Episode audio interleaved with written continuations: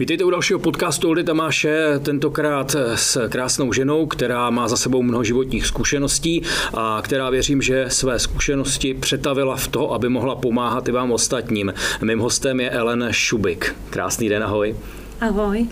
Eh, ty máš za sebou zkušenosti, které eh, nemá úplně každý a myslím si, že ti, co je nemají, nemusí závidět. Eh, propadla si se na úplné dno a z toho dna si se dokázala, nevím jestli sama nebo s nějakou pomocí, postavit na nohy a teď pomáháš postavit se na nohy ostatním lidem. Mluvíme o závislosti, možná jakékoliv závislosti. Ještě jednou krásný den a řekni nám ten příběh, který tě přivedl k tomu, že budeš pomáhat lidem lidem, kteří se a můžeme říct většinou sami, sami, protože je to moje vůle, když uh, jsem závislý na něčem. Je to jenom na mě, abych řekl ne, abych našel tu, tu hranici, kdy se láme osud, uh, ale třeba to tak jednoduché není.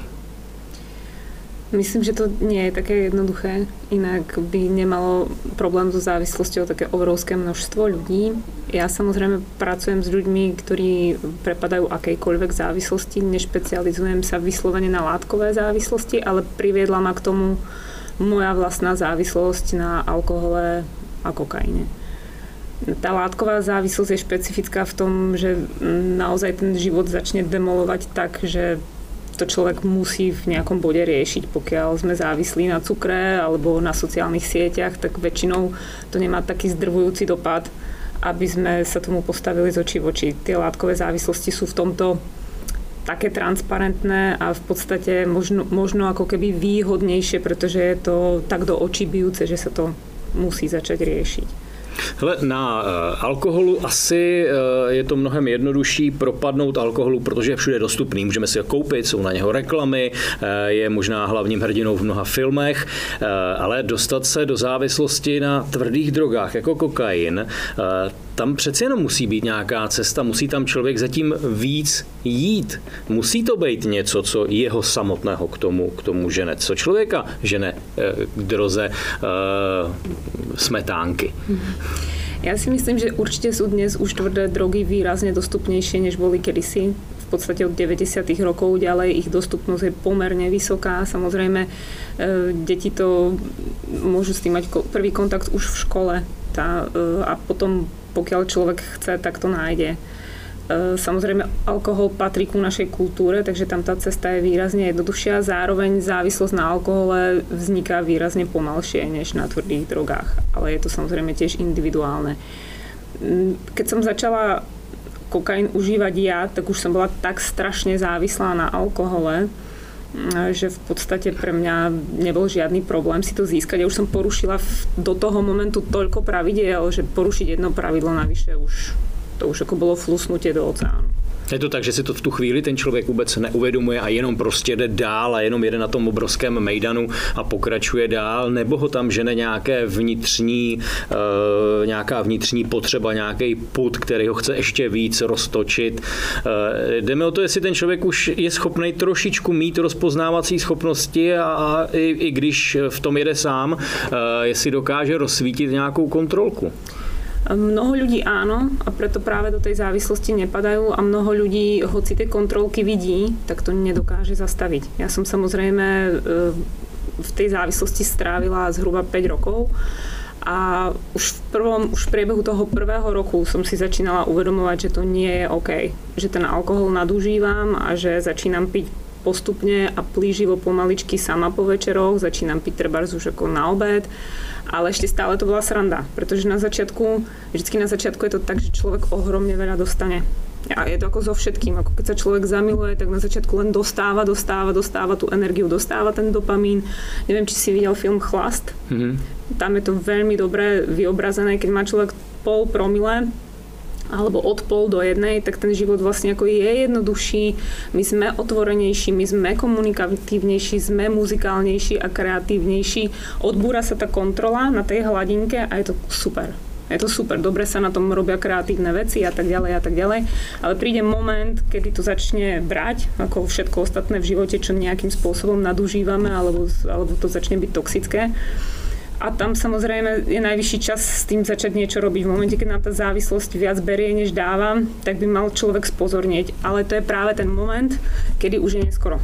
Kedy sme v tom už namočení tak, že si, ne, že si tú látku alebo alebo tú sociálnu sieť, alebo čokoľvek nedokážeme odoprieť, aj keď vieme, že nás už to viac zraňuje, než, než vlastne teší. Než nám dáva. No. Uh... Takže áno, ešte len dokončím, je to samozrejme celý jeden obrovský mejdan, ale v tej druhej fáze je tam už výrazne viac utrpenia než tej radosti, pretože človek si to uvedomuje, každý deň sa úzkostlivo snaží prestať, každý deň sa mu to nepodarí, takže je to set ako nekonečných porážok. Je to ako vlastne zdrvujúce na akúkoľvek sebahodnotu alebo sebavedomie, pretože keď sa človek vybúra napríklad na motorke, pretože nedával pozor a je potom mesiac v nemocnici, tak áno, je to jedno obrovské zlyhanie, je to zaváhanie, je to nepozornosť a tak ďalej, ale stane sa to raz. U tej závislosti sa to človeku deje každý boží deň. Vlastne každý boží deň príde to zlyhanie, kedy sme to ako nedokázali a tým sa ten problém vlastne stále zhoršuje, pretože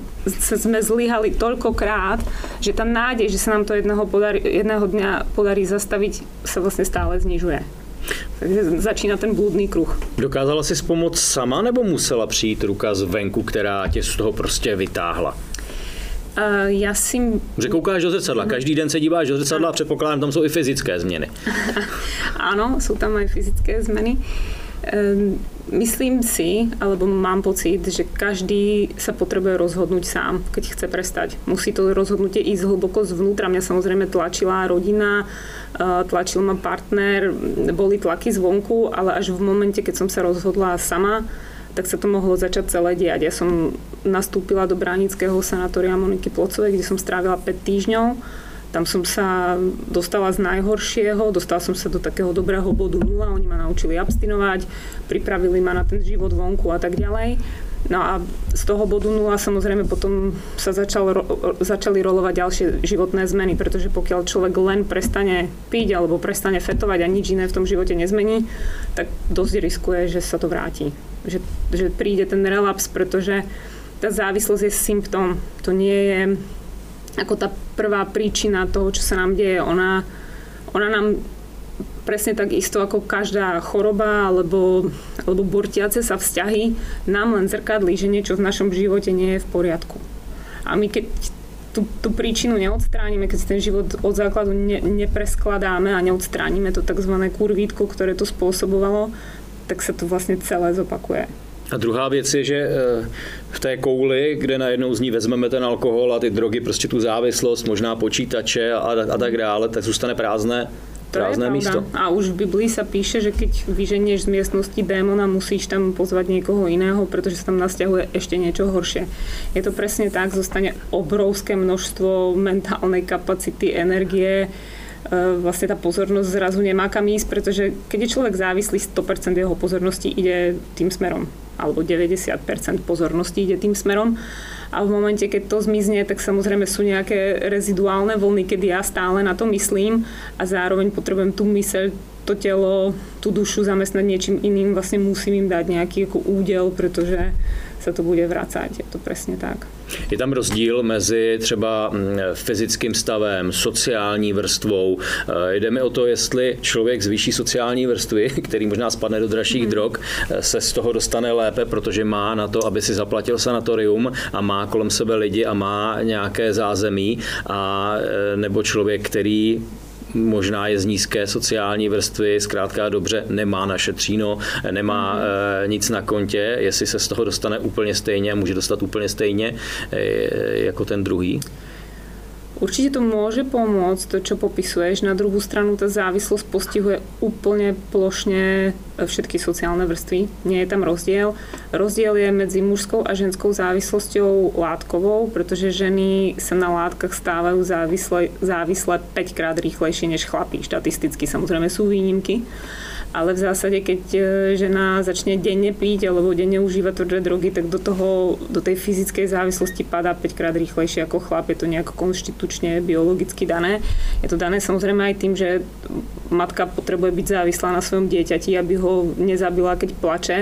Takisto ako je dieťa závislé na svojej matke. To je závislosť, ktorá, nám, ktorá ľudskému druhu pomáha prežiť. My sme proste takto, takto konštituované. aby sme vlastne ten dopamín stále vyhľadávali a nejakým spôsobom sa potom starali o svoje deti. Myslím si, že keď sa má človek k čomu vrátiť po tej liečbe, tak to rozhodne pomáha. Veľmi ťažké sú prípady, ľudí, ktorí si vybudujú závislosť už v detstve alebo v puberte a de facto nepoznajú žiadny normálny život, nemajú žiadne koníčky, nemajú vlastne žiadnych kamarátov, ktorí by boli z toho obdobia pred závislosťou, ku ktorým by sa mohli vrátiť. A tam potom tá integrácia ako extrémne náročná. Pre mňa, chvála Bohu, to bolo celkom jednoduché, pretože ja som sa mala k čomu vrátiť. Ja som začala tak chronicky piť až keď, mi, keď som mala 28-29, takže som prežila pomerne dosť veľkú časť života ešte predtým a bolo, bolo to na čom znovu postaviť. No.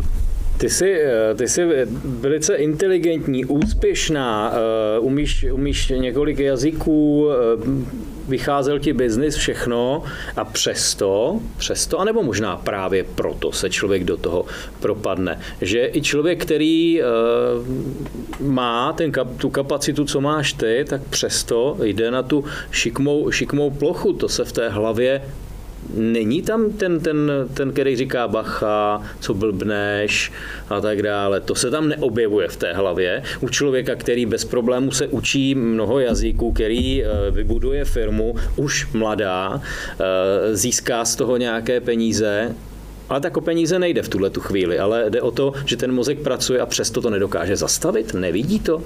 Mm, je to oboje, aj přesto, aj práve proto. Mm, mám pocit, že čím viac sa vlastne tlačíme do tej jednej polarity, čo v mojom prípade bola tá dokonalosť, bola tá harmónia s celým môjim okolím, bolo to robiť všetko správne, robiť všetko podľa pravidiel, tak tým viacej potláčame nejakú svoju tieňovú stránku. Takže potom si to tá duša potrebuje niekde ako vykompenzovať, niekde vybúriť. Treba vo vzťahoch to často býva. Takže kto je extrémne poriadku milovný, tak si nájde partnera, ktorý e, je chaotik a proste robí v kuse doma neporiadok. Veľmi často sa tie protiklady priťahujú a pokiaľ si to nepritiahneme zvonku, tak e, sa to melie vo vnútri a môže to vyústiť do takého to extrému, ako to vyústilo u mňa a um, zároveň ešte naviažem na to, o čom sme sa bavili predtým s tými sociálnymi vrstvami. Tam v podstate závislosť s inteligenciou nejak nesúvisí. Um, ten, ten pád do toho je rovnaký ako u všetkých. U niekoho je rýchlejší, u niekoho je pomalší samozrejme. Ehm, čo potom, pričom môže samozrejme inteligencia a zároveň zase nemusí pomôcť, je e, to dostávanie sa z tej priepasti von. Pretože tam samozrejme inteligencia pomôže v tom, alebo intelekt pomôže v tom, že si prečítame viac knížiek, že máme treba peniaze na nejaké seminári, kurzy, workshopy, liečenia a tak ďalej a tak ďalej. Zároveň tí extrémne nadaní ľudia, tá páska sa nikdy nezastaví, tak tie kreatívne myšlienky proste stále tečú a pokiaľ tú energiu nelejeme do nejakej tvorby alebo do nejakého projektu, tak sa to zmení na obsesívne myšlienky. Tak to určite všetci kreatívni ľudia poznajú, alebo všetci inteligentní ľudia poznajú. Takže ich to potom vlastne stále stíhuje nejakým spôsobom, kdežto človek, ktorý neviem, žije na statku, stará sa o svoje nejaké zvieratá, žije vlastne v súlade s prírodou, má ten život celý oveľa jednoduchšie poskladaný, tak vlastne zmení tie návyky nájde si to práve orechové a už nad tým až toľko nepremýšľa. Mm-hmm. No, takže, takže môže to byť oboje. Proste môže to vlastne pomôcť a zároveň to ako môže. Pre mňa napríklad osobne niekedy mám pocit, že mi ten intelekt až škodí, pretože nad tým fakt prehnane premýšľam. Hm. Že by bolo to, niekedy by to bolo fakt jednoduššie nad tým premýšľať menej. Mm-hmm.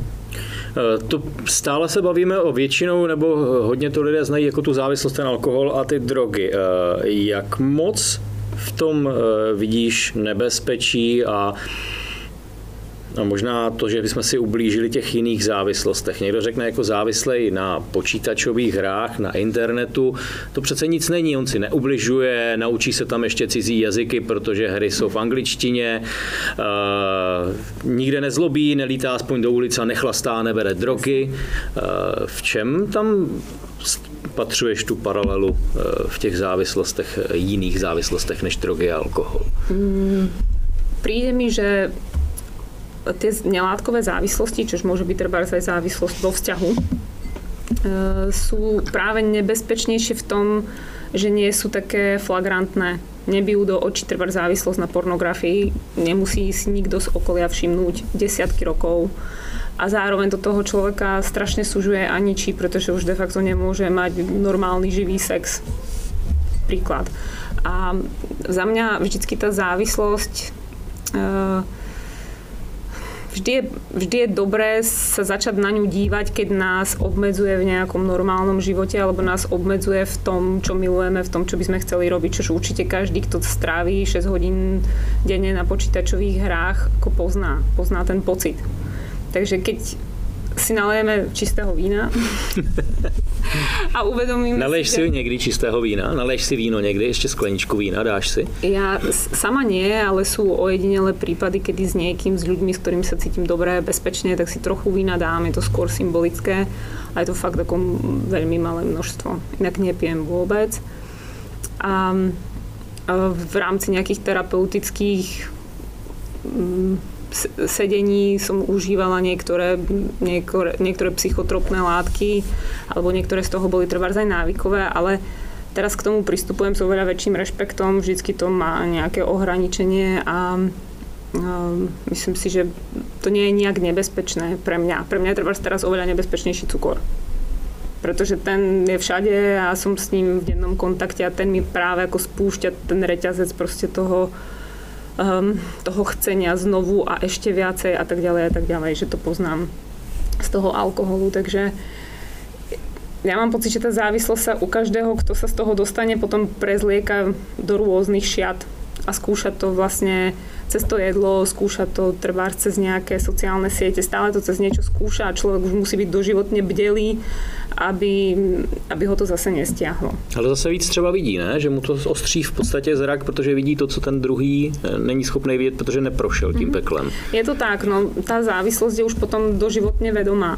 Takže už si to nejde nevšimnúť, že vlastne si dávam piatý dezert za, za ten deň. Už si to ako vždycky si to všimnem. Samozrejme ľudia, ktorí trvars ešte sa nedostali na tú druhú stranu barikády, tak, tak tú hru hrajú, ale nevidia to. Je to taká tá sladká nevedomosť a v podstate kým ich to ne, neobmedzuje, kým nie sú proste kvôli extrémnej konzumácii cukru chorí, že nezníži sa im imunita alebo kým ich neopustí žena kvôli tomu, že stále hrajú počítačové hry, tak v zásade v tom môžu byť, stále môžu byť na tej jednej strane barikády kedy, kedy to nevidíme. V momente, keď sa nám začne nejakým spôsobom uh, rútiť život okolo, tak väčšinou to proste musíme začať riešiť. Málo kto to začína riešiť e, kvôli tomu, že si do Excelu píše, koľko času trávi na Facebooku a potom proste na konci mesiace vyhodnotí a dosť. Idem na liečenie. No to väčšinou to takto nebýva. E, existují e, nízkoprahová centra, existují psychologické poradny a tak dále. Proč ty ses vrhla do toho, že budeš vlastně rozšíříš tuhle tu možnost a, a budeš těm lidem pomáhat? Co byl ten moment, který řekl, eh, dokážeš vlastně pomoci? Nejen, že se z toho dostala a budu si dávat své zkušenosti, ale, ale budu pomáhat. Za mňa je to ten moment, kedy eh, ja som si pôvodne myslela, že tým, že pôjdem na liečenie, tak to bude vyriešené. Proste prestanem piť a nazdar.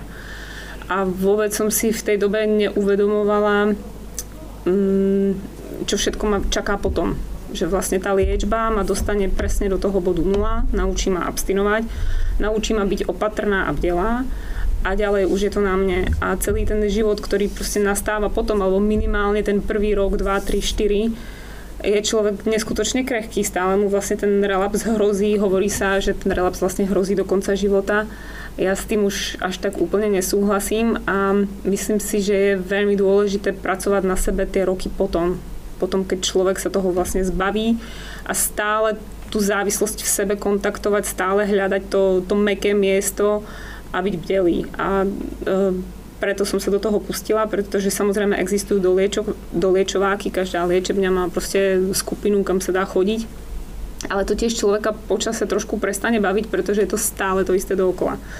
A myslím si, že je veľmi veľmi žiaduce a človeku prospešné, pokiaľ sa fakt začne dívať poriadne hlboko dovnútra a začne skúmať, prečo to vlastne celé vzniklo a aké sú tie moje meké miesta a nejakým spôsobom s nimi pracovať. Takže preto som sa rozhodla, že chcem pomáhať primárne ľuďom, ktorí už majú liečbu za sebou alebo ľuďom, ktorí tú závislosť ešte nemajú v takej oblúdnej podobe, že to musia ísť riešiť takto radikálne, ako som to riešila ja, pretože v tých ľahších formách sa s tým samozrejme dá nejak jemnejšie pracovať už, už tými metodami, ktoré používam ja. O tom, jak pomáhá závislým, ale i jiným lidem, o tom, jak se to celé rozjelo, o tom, jak se dá pomáhat a jak se dá pracovat a jak se dá žít s tím, že jsem byl závislý nebo že mám nějaké problémy, eh, jsem si vyprávěl Selen Šublik, ale budeme to víc rozebírat eh, v další části podcastu. Díky.